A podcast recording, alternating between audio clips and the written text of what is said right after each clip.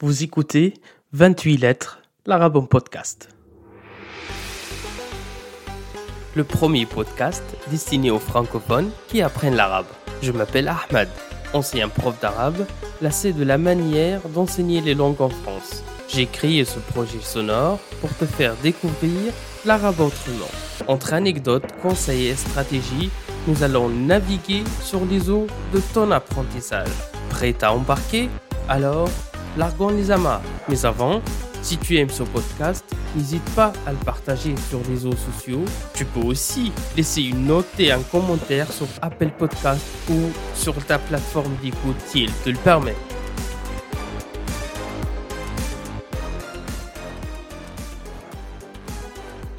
Ahlan wa sahlan dans ce 23e épisode de 28 lettres, l'arabe en podcast. Je sais que ça fait beaucoup de chiffres, mais quand même. Avant de commencer, deux petites annonces.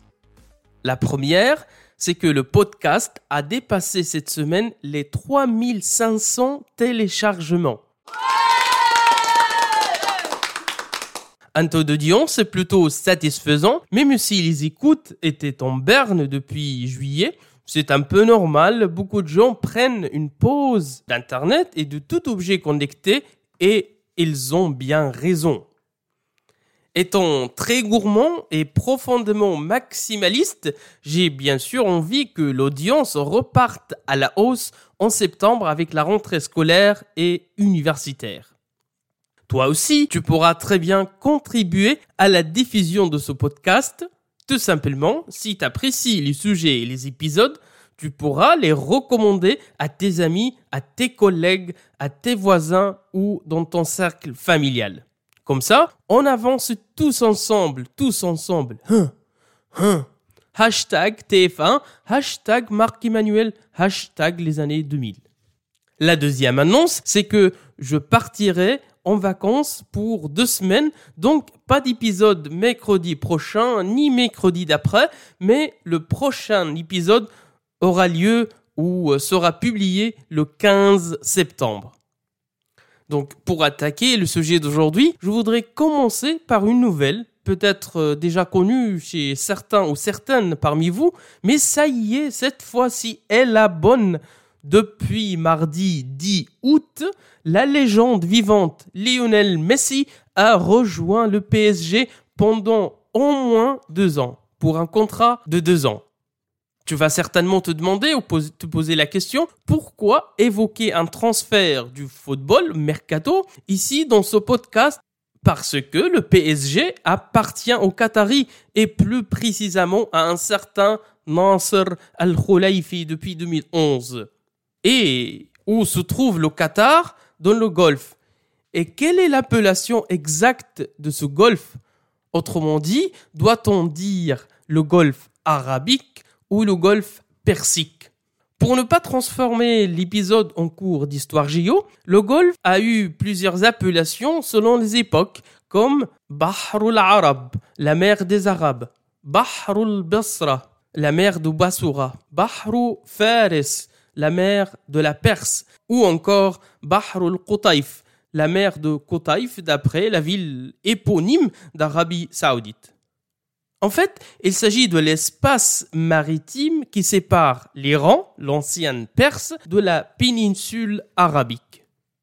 Si tu regardes la carte, tu trouveras que l'Iran se trouve au nord de ce golfe et en face, ou bien de l'autre côté du golfe, se trouvent six pays arabes qui sont l'Irak, l'Arabie saoudite, le Koweït, le Bahreïn, le Qatar et les Émirats arabes unis.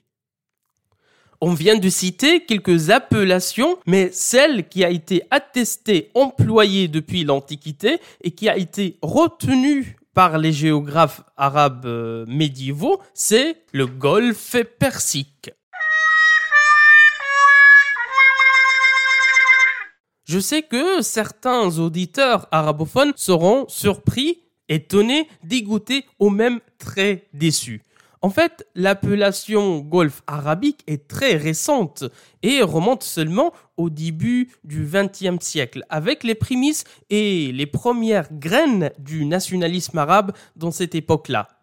Mais l'appellation connu dans le monde arabe, le golfe arabique, va gagner du terrain dans les années 1950 et 1960, notamment avec la domination du panarabisme fortement investi par l'ancien président égyptien Gamal Abdel Nasser. Le nom, le golfe arabique, a été encouragé, voire même adopté par les pays arabes depuis 1980. Pourquoi cette année-là? Cette année-là, je chantais pour la première fois. Le public ne me connaissait pas. Quelle année cette année-là? Parce que c'est le début d'une longue guerre entre l'Irak et l'Iran, un conflit militaire fratricide qui va durer 8 ans, euh, donc jusqu'à 1988 en officialisant l'appellation le golfe arabique, les pays arabes croyaient freiner l'influence iranienne dans la région, ou au moins en ce qui concerne la toponymie. Une influence certes grandissante suite à la révolution iranienne déclenchée en 1979. Et en 1970, le service arabe de la BBC opte pour une appellation impartiale, neutre, qui est le golf, tout simplement. Point barre. Le golf. Sans aucun adjectif ou qualificatif d'appartenance. Cette radio, la BBC arabe, très suivie et massivement écoutée dans les pays arabes dans les années 70, de nombreux médias ont marché dans les pas de la BBC.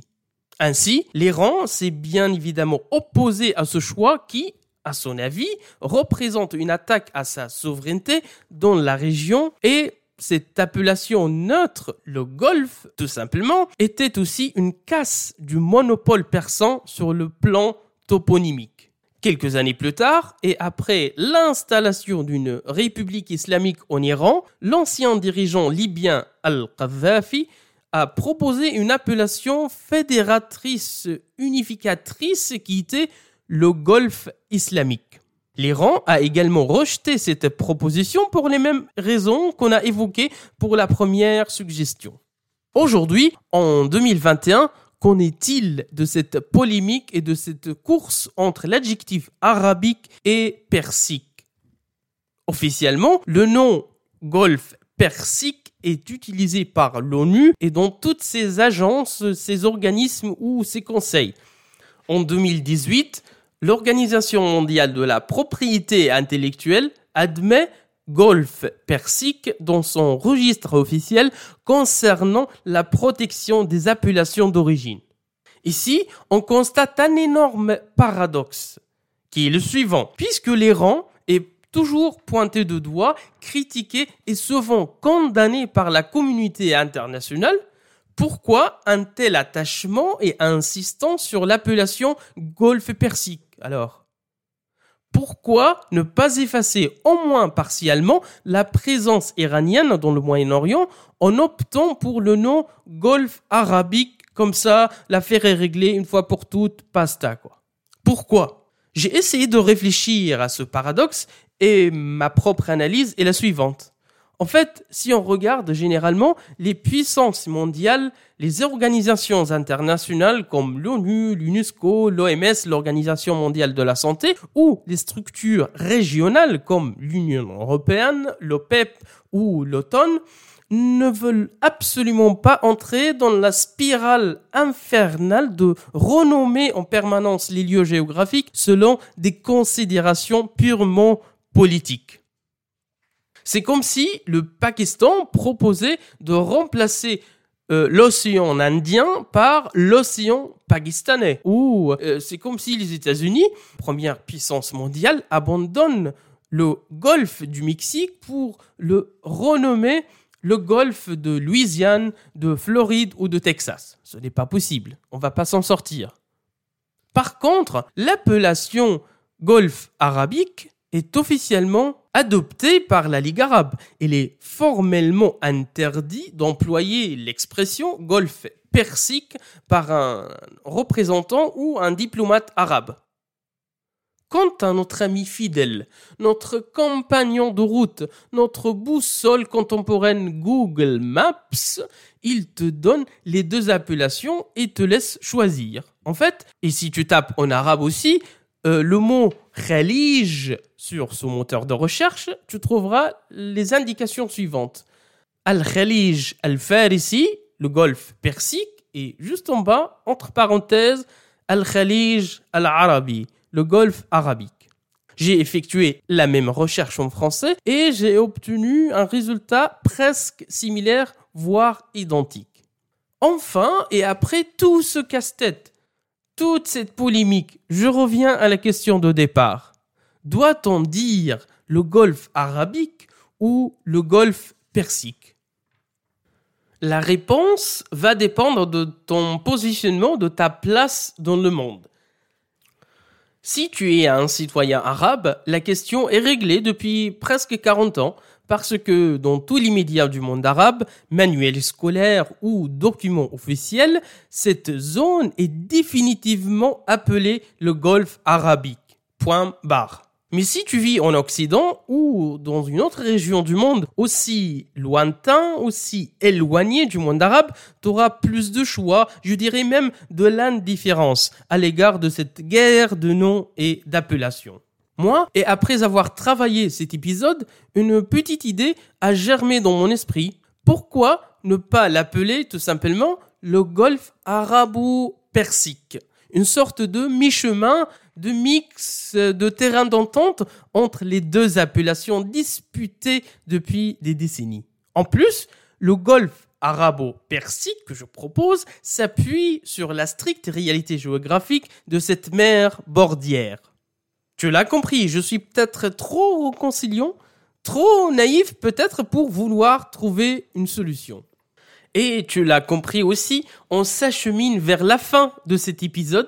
Malheureusement, je ne vais pas terminer comme d'habitude puisqu'il y aura une pause estivale de deux semaines. Donc, on se retrouve le mercredi 15 septembre, Inch'Allah, avec quelques nouveautés qui feront leur apparition dans le podcast dès la reprise.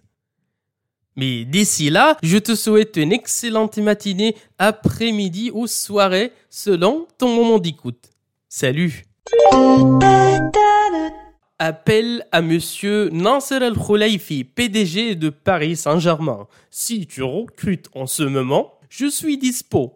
Oui, c'est ça, je voudrais avoir Neymar et Lionel Messi comme collègues au boulot. Pourquoi pas, finalement.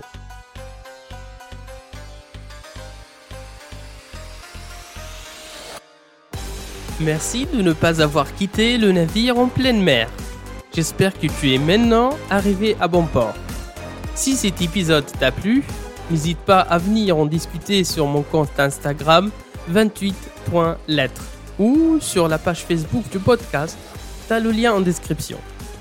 Si tu veux me soutenir gratuitement, une note et un commentaire sur Apple Podcast, ça ne te prend qu'une minute et ça m'aide énormément. À très vite sur Instagram, sinon à mercredi prochain.